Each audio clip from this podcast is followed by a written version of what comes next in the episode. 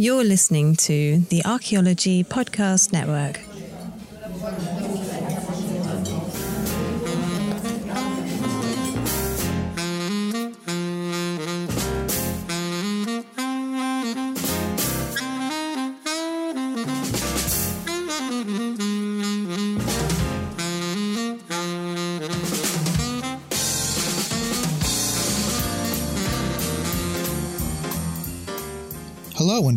Episode 39 of Archaeology in Ale, a free monthly public archaeology talk brought to you by Archaeology in the City, the community outreach program from the University of Sheffield's Department of Archaeology. This month, our guest speaker is Yvette Marks from the University of Sheffield, speaking on experimental reconstruction of Roman bread. Due to the current COVID 19 restrictions, this talk is taking place online via Google Meets, so there may be some background noise or audio feedback in our recording.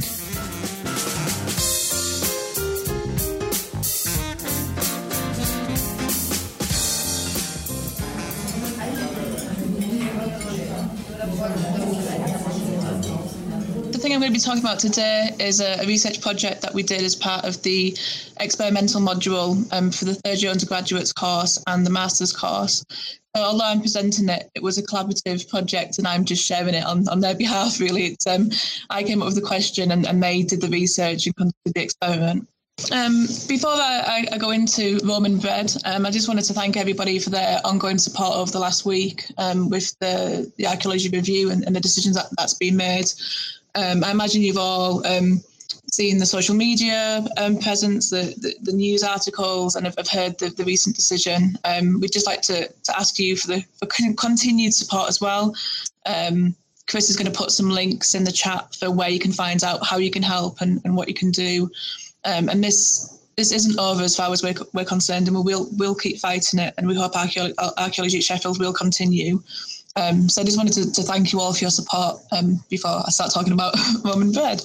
This experiment, as I said, was part of the experimental module. Um, we started the, the module at the start of the academic year in lockdown, teaching remotely. And I wanted something that would uh, engage the student, get people active, get people hands-on. How can you do experimental archaeology and and not use your hands um, and not engage in a practical activity? So I ended up coming up with the experiment of, of bread, inspired by um, all the bread that had been baked during the lockdowns that we've had over the past year. I think um, lockdown bingo, most people have made a, a bread loaf in the past year. So um, as Roman Britain is is a, a big part of my um, research and career, I worked at Doncaster Museum for four years and was a fort in, in Doncaster. Um, it was something I was very passionate about and it was familiar to me. So in lockdown, the experiment started initially, and we started to look at the loaves of bread which are preserved, um, carbonized um, at um, Pompeii and Herculaneum, as, as you can see in the picture. So these loaves are quite interesting because they've got an unusual shape. They almost look a bit like a cake. They've got almost like a slice through the middle and, and portion slices as well. What we wanted to investigate first of all is how these loaves were were formed. So um, we experimented with different types of proving and kneading and shaping, um, and then also how I guess decorate is quite the word, but I don't know a better word for it. But how you get them lines and and that shape. So um, were the loaves cut in half and had been preserved um, after they were baked and cut in half? Was the line around the side something that was actually formed during their proving and baking? Um, and how could the lines on the top be formed? This was to help us investigate how you can recreate techniques from the past. So um, first of all, how we can theorize what techniques may be and how our personal experiences can inform that. And I'll talk a little bit about our theories and predictions and how some of that was based on our own experience of, of making bread. Um, but then also, how can we accurate, accurately recreate a method from the past? And can we accurately recreate a method from the past? So we looked at these carbonized loaves, and we also looked at other evidence as well, including um, images. So there's um, frescoes like this one here, where you can see um, artistic representations of the loaves, which are quite similar. Um, so you still have the portioned uh, marks on the top. You can kind of see the line around the side. Um, and the students went off and did their own research as well. So they found many more images um, of these in, in frescoes and mosaics as well. And it's it's always represented to have this shape, to have the portion lines on the top and the line around the side. We also wanted to make sure that um, we were authentic or, or, as authentic as we could, and we could do a whole um, another talk on authenticity and experimental archaeology, but um, not not today, unfortunately. We wanted to make sure we we when we were replicating the bread that the the bread would have similar properties. So the same um, grains were used and the same flour was used and, and different yeasts were used. So so if we created a line, we can say that that line would be would have been created in the same way on the bread from the past because there's different yeasts make um, loaves rise in different amounts in different ways and different flours can cause different textures of the bread as well and all them things can have an impact on the shape of the bread I went to a colleague of mine who's an archaeobotanist and asked um, what grains were, were, were, grown in Roman Britain. Um, and she came back to me and said spelt. So there was a, a, whole article she referred me to and we, we all researched into. And spelt was grown um, in Roman Britain. And one of the, the benefits Britain had to the, the Roman Empire was our land, was our farms. And spelt would have been a huge resource that would have helped to feed the empire and the armies. So luckily for us, um, I'm just to show you what spelt looks like. luckily for us, there's actually a company called Doves Farm who have reintroduced spelt back into UK soils, um, and they um, pride themselves on on doing so. So that was really helpful for our experiment. It meant we could go to the supermarket or go online and get um, a bag of spelt flour, which um, as I said, would have been the type of, of, of flour they would have grown, spelt, and ground it and, and used that. So that was really helpful. We then had to look into how we would make the bread. Um, most of us aren't bakers, hadn't baked much much bread. We wanted to, as, as I said, try be authentic. So um, yeast was a huge thing we discussed in, in depth in, in the classes. Um, some of us had to use packet yeast because we didn't have um, the skills or the ability or the resources to do um, live yeast. Um, but some people did use um, a yeast starter, so a live yeast. We did look into different experiments. So we're not the first people um, to, to recreate Roman bread. There's a YouTube channel that you can see here um, where he, he has a go. Um, and it's a really interesting watch. And um, I can share the link online, or we can when we share the PowerPoint, we can share the link as well and even the British Museum have, have had a go too. So as I said, we're, we're, definitely not the first people to do this, but I think we're going more in depth and looking at different methods and techniques and trying to investigate it more. So we we researched all these different examples and looked and learned from what they did, and we we created predictions. We theorized on on how we thought it may have been made.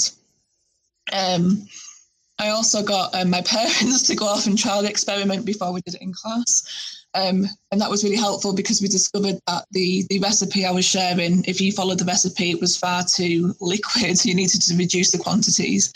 So lots and lots of people have fed into this experiment. This was my first attempt. Um, and I tried to mimic the methods used in the YouTube video.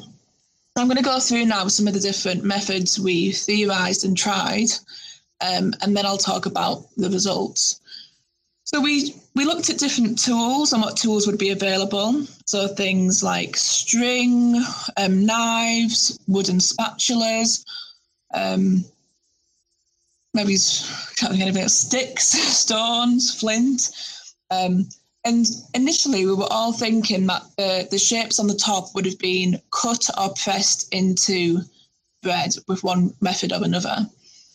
Now, the line on the outside was more interesting because when we were making the mixture, first of all, as I said, it was very liquid and, and very sloppy, and it was hard to keep it in a ball shape. So I, I assumed that the, the, method of using the string um, was to hold the dough together, keep it in a ball, and then that created the line. And um, almost me being a bad example for, for an experiment. Once I got that idea in my head, I really wanted to stick with it. Um, but I'll come back to that in, in a minute. So we had about 18 students across the two modules, and everybody went off and tried different methods of forming and shaping, and then we compiled the results. And then we then used them results to, to pick which we thought was the more realistic method. So now I'm just going to take you through some of the photographs and, and methods that we tried. Um, so the first one um, was string and string. So string was to shape the, the door into that dome shape to hold it together and to create that line around the outside. And then also the lines on the top were formed by getting a piece of string, holding it tight and pulling it um, almost like a, a cheese wire into the door to make them indentations. you can see this one does look um, quite quite similar to the examples we've seen. Um, the lines are defined. Um, so this one um, we're really happy with. This one is free form and then carved with a knife. So this one, the door was um, turned into shape just by hand molding, just by kneading and then forming into a, a dome. And then all the lines carved with a knife. So you can see this this one isn't as tall, it hasn't risen as much, but again, that could be due to um, the yeast used. But the lines aren't as defined. This one was free form and cut with scissors. So again, different types of, of, of a blade. Um, the line around the outside has disappeared completely, and the um, impressions on the top are not very severe. So this one wasn't as as close as what we wanted. This one was was based on a trial and error and, and adapting the experiment as we went along. So this one, um, the lines were put in um, with a knife 10 minutes after the bread went into the oven, so not straight away.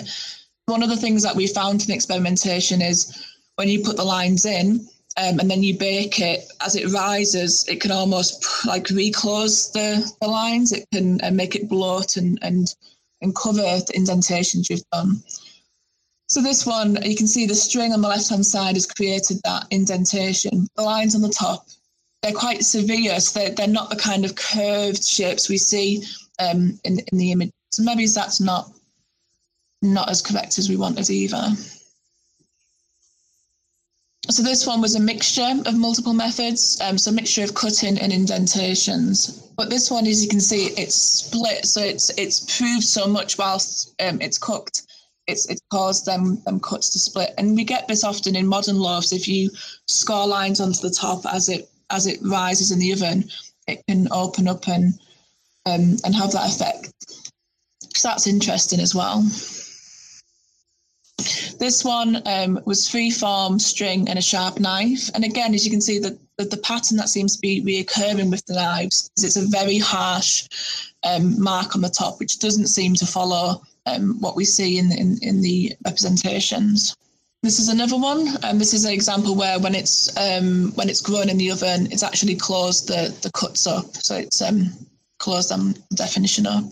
Um, so this one was free form and a sharp knife, and again you can see the lines have, have disappeared. This was shaped with string and a sharp knife. So this is, is getting getting closer. And then we've got free form and a wooden spatula. So the wooden spatula really didn't create a lasting effect. Um, it really did disappear um, once it was baked. And then this one was string and a knife. So again, you can see the, the lines have, have disappeared. Now, I don't know if you remember me saying a, a few minutes ago about um, I was I was adamant string string was used around the outside and and some some sort of non-cutting device to shape the top. Um, and then a, a student of, of, in the course went off and, and spoke to a baker um, uh, in Spain and I said, you know, I'm researching this bread. This is this is what it looks like. This is what I'm thinking. And um, the baker came back and said that he would, if he was to make that that bread, he would use two balls of dough, one on top of the other. Um, and um, the student um, trialed it, and, and this is what they got. And um, you can see the line on the outside um, looks looked very realistic. It looks similar to the evidence we have. Um, and then they did um, cut with a knife on the top. Now, around the same time, um, when I, I mentioned this to, to people, because everybody's probably heard about this experiment over the past few months, I heard of something called a country loaf, um, which I'd, I'd, never heard of. Um, so some colleagues of mine and my, my parents, um, came to me with with this a country loaf. So a country loaf is two balls of dough, one placed on top of another, um, and then uh, a piece of wood or something put through the middle to hold them in place. And then all of a sudden, um, I changed my theory and I changed my conclusions, and this made so much sense. Um, so I was adamant for two, three weeks that I believed the method for shaping the door was was the string because the door was sloppy and it was going to fall over. It made the line, and that was based on what I'd seen and my experience. And you know, meat comes with string around it to hold it in place. To me, it, it felt like it fit. And then as soon as I was shown something from um, a different culture, a different scenario, um, somebody else's skills and experience and profession, it, it made sense. And I, I don't think I've ever been so shocked at my my conclusion changing. Um, and I think that this is a really good example to show when we're creating reconstructions and interpreting that it's really important not to have a bias based on your experience and to try and seek examples from modern um, crafts, modern technologies, ethnographies, and, and other things as well. So in the in the module, we all came together and we discussed the results of these experiments. And I think we we mostly agreed that the the layering, the line around the side, was formed by two balls of dough being placed one on top of the other another. But rather than with the country loaf, one being smaller than the other, they were they were closer in size. And then we decided that the um, the lines on the top were formed um, not by slicing, but by putting something in. So it could be a knife, but rather than slicing, you're pushing the dough down, and it needed to go two thirds thirds of the way down into the bread, um, in order for that um, that shape to keep after it, it, it had baked. So luckily, around this time, um, things started to get better with the pandemic. We were allowed to start teaching again and allowed to start teach well in person again. We we're still being teaching um, and allowed to, to start teaching outside. So that meant we could start to plan an experiment to, to take place in the field. So then we developed um, the next stage of the experiment, which was the bread ovens. So, as I've mentioned already, I, I, worked at Doncaster Museum for four years, and um, I always try to get real archaeological evidence that we can use um, in our modules for these experiments. So we're creating real research and we're conducting new um, new experiments and new data. So because we'd be looking at the bread, we obviously wanted to have a go at baking our bread more authentically than in our ovens at home. So I contacted Paul Buckland, who used to work um, at the museum and the university, and he worked at the museum um, in the 70s and 80s when lots of rescue excavations were taking place. Um, when the, um, the the ring road was being built around the area where the, the Roman fort used to be. So if you've ever been to Doncaster, um, there's the St George's Church, and actually a small um, part of the Roman fort wall still survives in the church grounds in the garden. Um, and the fort went from St George's Church across to where Primark is today. So actually, Primark's in, in the area where the entrance way to the fort is. So if you do go into Primark in Doncaster, you're walking in the same steps as Roman soldiers were around 2,000 years ago. So when they were doing these rescue excavations, and it was a rescue excavation, it wasn't how it is now, where a survey and excavation is done before something's built. This was as the roads were being built, the museum's archaeologists would rush out and try and record and rescue as much um, archaeology as they could. Um, there was two um, ovens found. So this is the first one, and this is the one that we we decided to look at and reconstruct. So you can see um, there is a one, two, three, three layers of clay which forms the base of the oven, and it curves up at the sides. Um, and these have stones placed around them to support them. So this shows multiple use. So these ovens were used in the same spot over and over, and to the point where when the oven didn't work, a new one was built. And we had dimensions. Um, but that, that's all we had for this oven. We had um, the fact that it was an oven, um, the fact that it was associated with the Roman fort, and we had some dimensions.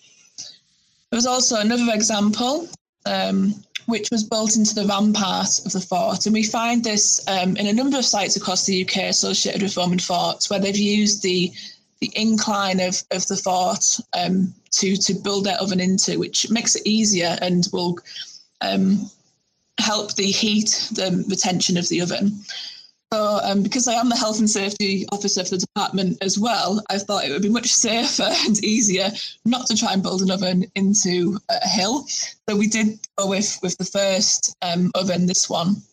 So we looked at other examples of, of ovens, but we also looked at other examples of pyrotechnology um, constructions in the area. So we looked at the pottery kilns at, at Rossington, Cantley, and um, Rossington Bridge pumping station as well, because the way they build their kilns would be similar to how they'd build their ovens. Um, although the kiln is a much larger pyrotechnical um, technology, it's still a clear structure built to obtain heat.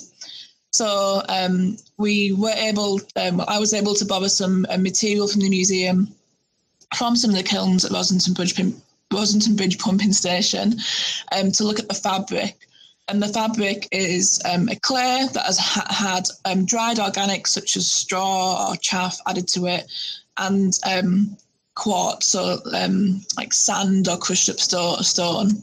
And these are all things to to help the structure. So the organics um, burn out as you you fire the, the kiln or the oven, and allows it to expand and contrast. So it creates little voids, which means if the ceramic wall cracks, once it hits a void, the energy of the crack disperses and hopefully it will stop it from falling apart. And the silicon quartz um, allows the clay to vitrify, making it a stronger material. So we we assumed, although you've got to be careful with assuming, that a similar material would have been used for the ovens as well. And, you know, we know they were growing lots of organics nearby, so there was plenty of dried organic waste to use, and um, there was plenty um, of sand from the River Don, which was nearby, so you get the the, the river sand. So it's not um, too far of a stretch to believe that. So once we had an idea of the material the clay would be made out of, we had to look at other ovens in in the UK, so in Roman Britain, from other contexts, because as as, as I said, we had very little evidence really from the site we were looking at. So we looked at some um, from abroad as well, um, from other countries, um, and we looked at some um, from Britain. And I, won't, I don't have time to go into loads of detail, but if you are interested, I'm happy to share these papers with you. But what, what came from these papers in summary is that in, in Roman Britain, there's two types of bread oven. There's a larger stone-built oven associated with some of the bigger forts, such as those on Hadrian's Wall, where there'd be a stone platform or base, um, a dome, and then they'd have a, an archway flue at the front. And then there was the more simpler oven, which seemed to be associated with either the household or smaller forts, which was a clay dome, um, which is more like the one we got at Doncaster. So you can you can see from the picture, it wasn't a substantial stone structure. There was a couple of stones around it supporting it, but it was a clay floor and presumably a clay dome that doesn't survive. So, um, because many of, of, of, the people in the group had never um, worked with clay in such a way before or conducted an experiment in this way, we looked at other examples. So we wanted to make sure we, we had evidence and ideas to base our reconstruction off. So we had a look at some examples of other clay ovens that had been built. So this was a really good blog, um, and I've in the I know um, Chris is going to share the, the PDF of the podcast. I've put links to um, all the places that, that, this information comes from if you are interested to, to look into it. So this example um, is from Early Works. Um, it's a blog, and you can see that they have put a stone to create the base, but then it is a clay formed oven. Um, you can see on the next picture that they helped form the oven by using sand. So once they got the um, initial clay um, for the wall formed, they filled the internal space with sand, and that's what they used to help form their clay structure. So I don't know if any of you have had a go at coil building pots um, or even pinch potting clay has a tendency to want to sag or droop or, or fall in on itself. So having that sand just makes sure that when you're creating the dome shape, it has something to rest on. And then, as you can see in the next pictures, um, the principle, the idea is that once the clay um, once the, the clay is dried to leather hard, once it's partially dry, you can then dig out the sand and the clay will hold its shape enough for you to fire it. Just some more photos of, of this example. You can see on the picture on the left, they've, they've dug out the sand at that point and they're firing it and they used a wooden door. Um, the other main example um, examples we used came from from Graham Taylor. So um, Graham Taylor is a, a, a potter that um, you should all look up on Facebook. He's absolutely amazing. Um, he creates um, replica pottery, um, predominantly Roman. He's done some pots for me when I worked at the museum, Anglo-Saxon and Viking. He also does experimental archaeology as well. Um, so he's done um, clay pottery kilns, and then he got asked by a museum to do a, a, bread oven, and because he'd done pottery kilns, he felt that he could turn his skill to bread oven. So you can see um, he's even recreated uh, similar lofts that we're looking at, and he's done a, a clay oven too, which is um, bigger than the last one, but but mostly clay. He used a different technique to form um, his oven and this was um, a willow frame. So um, you can see on the picture here, it's got um, has got a lot of clay on at this point. But the rather than putting sand on the inside and putting the clay over the sand and, and that keeping it in place, this has had a, a willow frame um, weaved, and then the clay has been put over that. So um, we went and looked into whether we thought this would be realistic for Roman Britain um, and we, we believed as a group that both methods were plausible. There would be um, organic material similar to willow available that could have been used to create the structure, and there would have been sand available. And we know sand was used in the, in the clay material too. And this is just what it, it looked like during the process too. So that takes us to, to our experiment. So we had to decide on what variables we were going to test, what our aims and objectives were. And it's so easy to try and look at too much. We didn't want to take on too many things. So we decided to recreate the dimensions of the oven from that first photo I showed you from Doncaster and produce it fully from clay, um, as, as the archaeological evidence suggests. And then we, the first variable we wanted to test was which method um, was more successful for producing uh, an oven. So was it the sand forming or was it the willow frame? We then wanted to also test um, some experiential sides of the experiments. That means what it what it felt like. So how hard was it to build the clay, um, to work the clay and build the oven? how long would it last, how how how much manpower or woman power, people power would go into building it, how many bread loaves could you could you bake, would it feed an army, would it feed a person, all these different things. Um, and also that we to look at the working parameters of the oven, as I said. So how long did it take to heat up? Was it big enough to cook a loaf? Could you cook multiple loaves in succession, or was it just a one loaf oven? Um, and we looked into how to cook in, in a clay oven too. So we researched um, oven ovens and pizza ovens too, and we we looked at whether you heat the oven up as you would a, a pizza oven. So you put um, dried wood into the oven, set it on fire, heat it up for an hour or two, and then take the wood out, take the fire out of the oven completely, and just cook with the residual heat. Um, and often that's how pizza ovens are used and that's how um, bread ovens are used. Or now with more larger pizza ovens, often the wood is pushed to the side um, and some things are cooked while it, it cools down. And then once it's at the correct temperature, um, bread is cooked. Another thing is you can probably see from this picture is the ovens are not much larger than the bread loaves. So actually leaving wood on fire in the ovens um, could be problematic. So um, we we split our group into two teams. Um, I, am sure our team names were Sand Team and Willow Willow Team. Maybe we had more um, inventive names originally, but I couldn't remember them. So this is what we reverted to. Um, so we had two different teams, um, and this also helped with social distancing. So um, we did keep two meters. We wore masks, um, even though outside. And if people are closer than two meters, it was for a short period of time when um, the practical um, had to, had to happen, but it wasn't prolonged. Or people were in household bubbles. We did have a number of students who lived together, so they were able to work more closely together.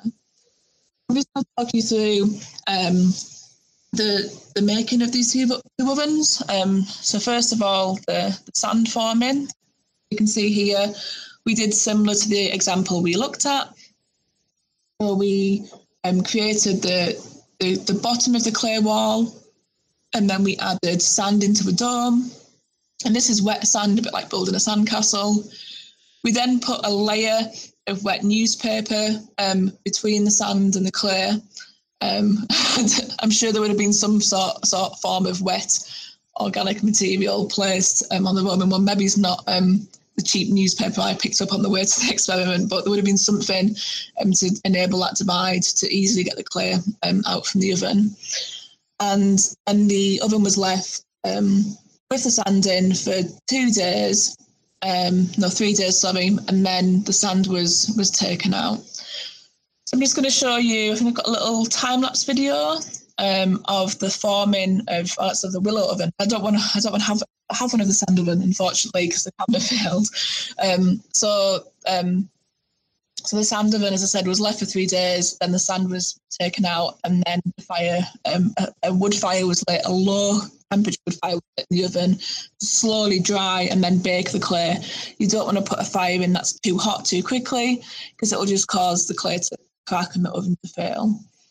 Um, so the Willow team, um, I do have a time lapse of, of this one being being made. So this was um, built in a similar way. So the, the clay was worked in the same way. So the clay was um, puddled, which means um, putting water on it and stamping it on it, and um, straw and sand added, and other inclusions you don't want taken out. Once it's malleable by stamping on it, you would then start to knead it by hand. Um, and kneading it slightly different to your wood bread, you want to get the air out of clay in order um, to use it.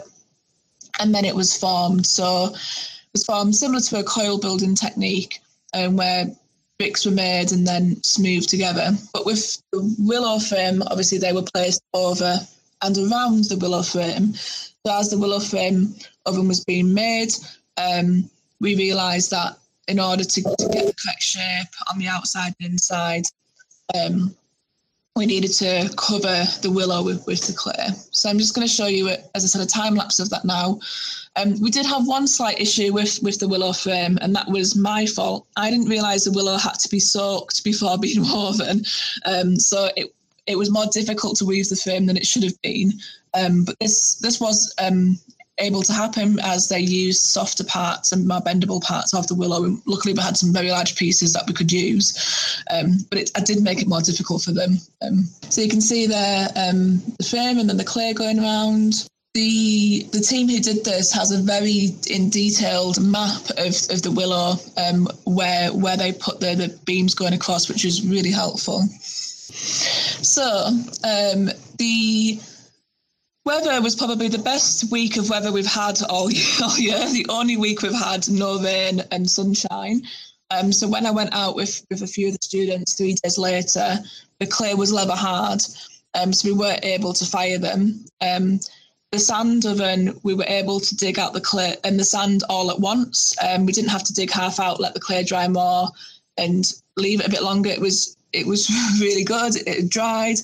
Um, the willow frame one had a little bit of cracking, um, probably to do with the willow being inside the clay, um, but it still withheld its shape and was still stable and still worked.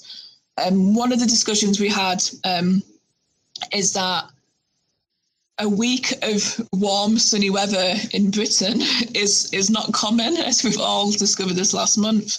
Um, therefore, if if we had have had usual British weather, would the sand um, oven, would that have worked as well? Like, would it have dried? Would we have got the sand out? Would it have, have slumped? So um, that is something to think about. So I'm just going to quickly talk to you about um, baking the bread in these ovens and then what we learned. So we used the methods from our first part of the experiment to make some loaves, to bake in these ovens. Um, so at this point, we were um, re- recreating um, the earlier experiment, which all experiments should be repeatable, and more the more you repeat it, the, the more confident you are of your results, and the better they are. Um, and then, as I said, we were trying to test a number of things. So, how long did it take to, to heat the oven? Once it was he- heated, how long could we cook in it for? How long did a loaf of bread take to cook? Um, did we have to heat it up in between? So, firstly, I'm just going to show you um, baking in the sand oven. Um, so you can see us preheating it and a loaf ready to go in. You can also see that um, the, the ovens were decorated. um, purely just that seems to happen every time we do an experiment, and that can tell you probably a lot about um, human nature and, and, what we do with experiments as a whole of a talk in, in that as well. Again, we used, um, I believe we used the same techniques for forming and shaping the bread for both ovens. Um, the ovens, the internal diameter was comparable. I know, I know the, the external size looks different. It's just because of the method of making it. Um, and yeah, so we, we tried to cook multiple loaves over the um, three hour period of, of this experiment.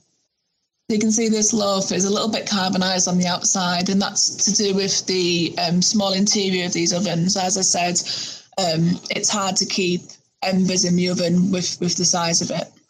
So these were the two best loaves that were made from each oven. Um, so you can see the willow one on the left and the sand um, one on the right. And you can see we've got that line around the outside. Um, we have the definition on the top, and we have successful loaves of bread that were built a replica oven, which I think is absolutely fantastic. And I can almost hear you all cheering and clapping. Um, I know you've got to have your, your mics on mute, but we were really, really pleased and excited over this. We did try to do multiple loaves. The first loaf for each, I think, was the most successful.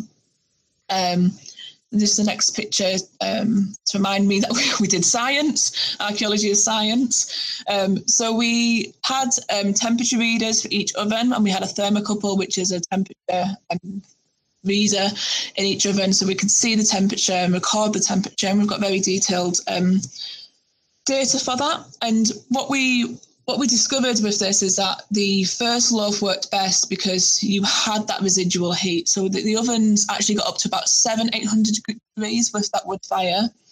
Um, and then when the fire was taken out, the temperature obviously reduces. So the first loaf cooked quite successfully. And then we did try to cook the second loaf without reheating the oven. And I think both teams found that this was not successful, that the temperature was too low, it was taking too long. We then reheated the ovens up and managed to get a third loaf out. So these ovens, um, because of the size, can only get one loaf from the residual heat, and they're not really big enough to keep the embers in at the side. So our initial thoughts were, well, could this could this be a, an oven for a Roman army? You know, why why would it only cook one loaf? Why is it not bigger? We thought a lot about calorie intake, rations, food, what were people eating. You're not eating a full loaf of bread for your meal. You're going to have something with it. You're going to have, you know, the soup, the, the stew, the gruel. This is something, you know, you, you dip your bread in your soup. So perhaps each person was given a portion, you know, it's pre portioned up for you. Each person was given a portion of the bread to have with their meal. Um, there could have been more than one oven. Um, and uh, some of the students did lots of research into soldiers' jobs and roles, and, and there was would have been one soldier whose responsibility it was to to cook certain aspects of the meal. So there's there's lots more work to be done here to understand how these ovens were used um, at the fort at Doncaster, but it's not implausible to think that the oven was fired up once a day and in it a loaf of bread was cooked.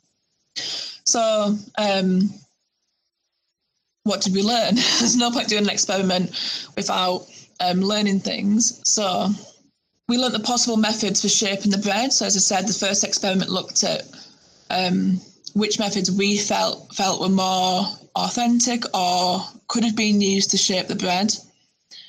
Um, we tested two different methods of forming the ovens. Now both methods worked.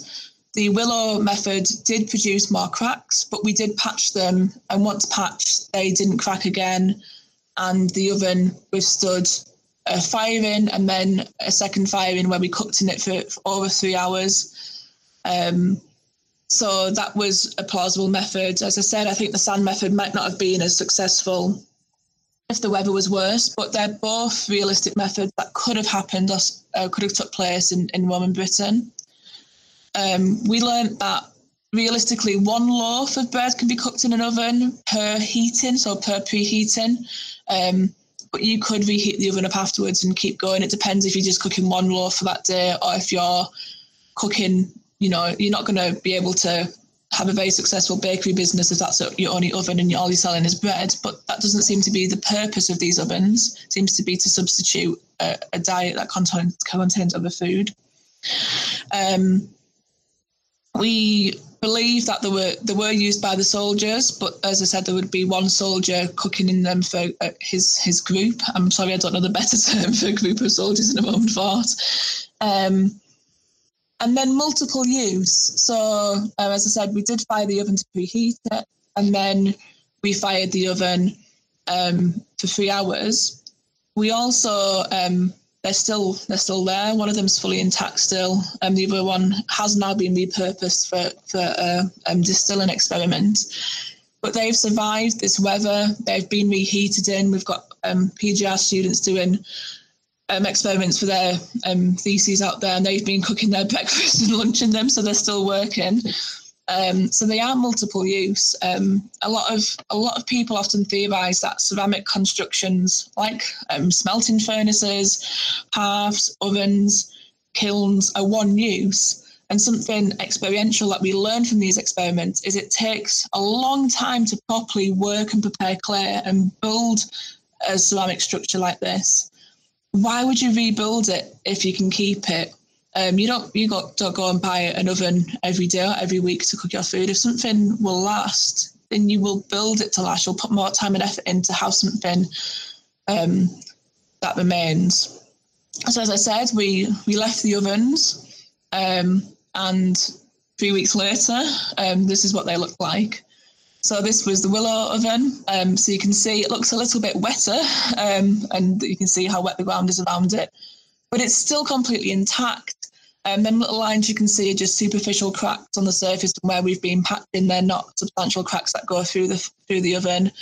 Um, it, you know, it's it's been unprotected out in Sheffield um, and rained on heavily. And this is this was after the huge thunder and lightning storm we had with hail and everything, and it's it's still there and it still works. It still heats up. And this is the sand one as well. So again, it looks a little bit wet, but it's still intact and it still works. Um, so I really don't think these are one use. I think they're multiple use. Um, yeah, so um, I hope, I know it's been a very quick um, journey through the experiment. Um, but I hope you've understood um, what we tested and what we learned, and also just the amazing things we can do um, in our modules here in the department. You know, this is real research being led by the students. They they did the research, they took it, they designed it, um, and we've learned so much from it. So, if any of the students are here listening, thank you so much for your passion and your hard work, and um, I hope you've all enjoyed. Thank you for listening to Archaeology and Ale.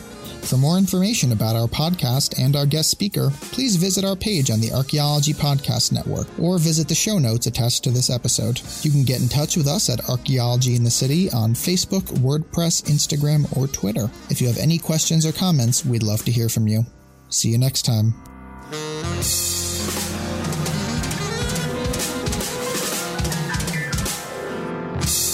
This episode was produced by Chris Webster from his RV Traveling America, Tristan Boyle in Scotland, and the Archaeology Podcast Network. This has been a presentation of the Archaeology Podcast Network. Visit us on the web for show notes and other podcasts at www.archpodnet.com. Contact us at chris at archaeologypodcastnetwork.com.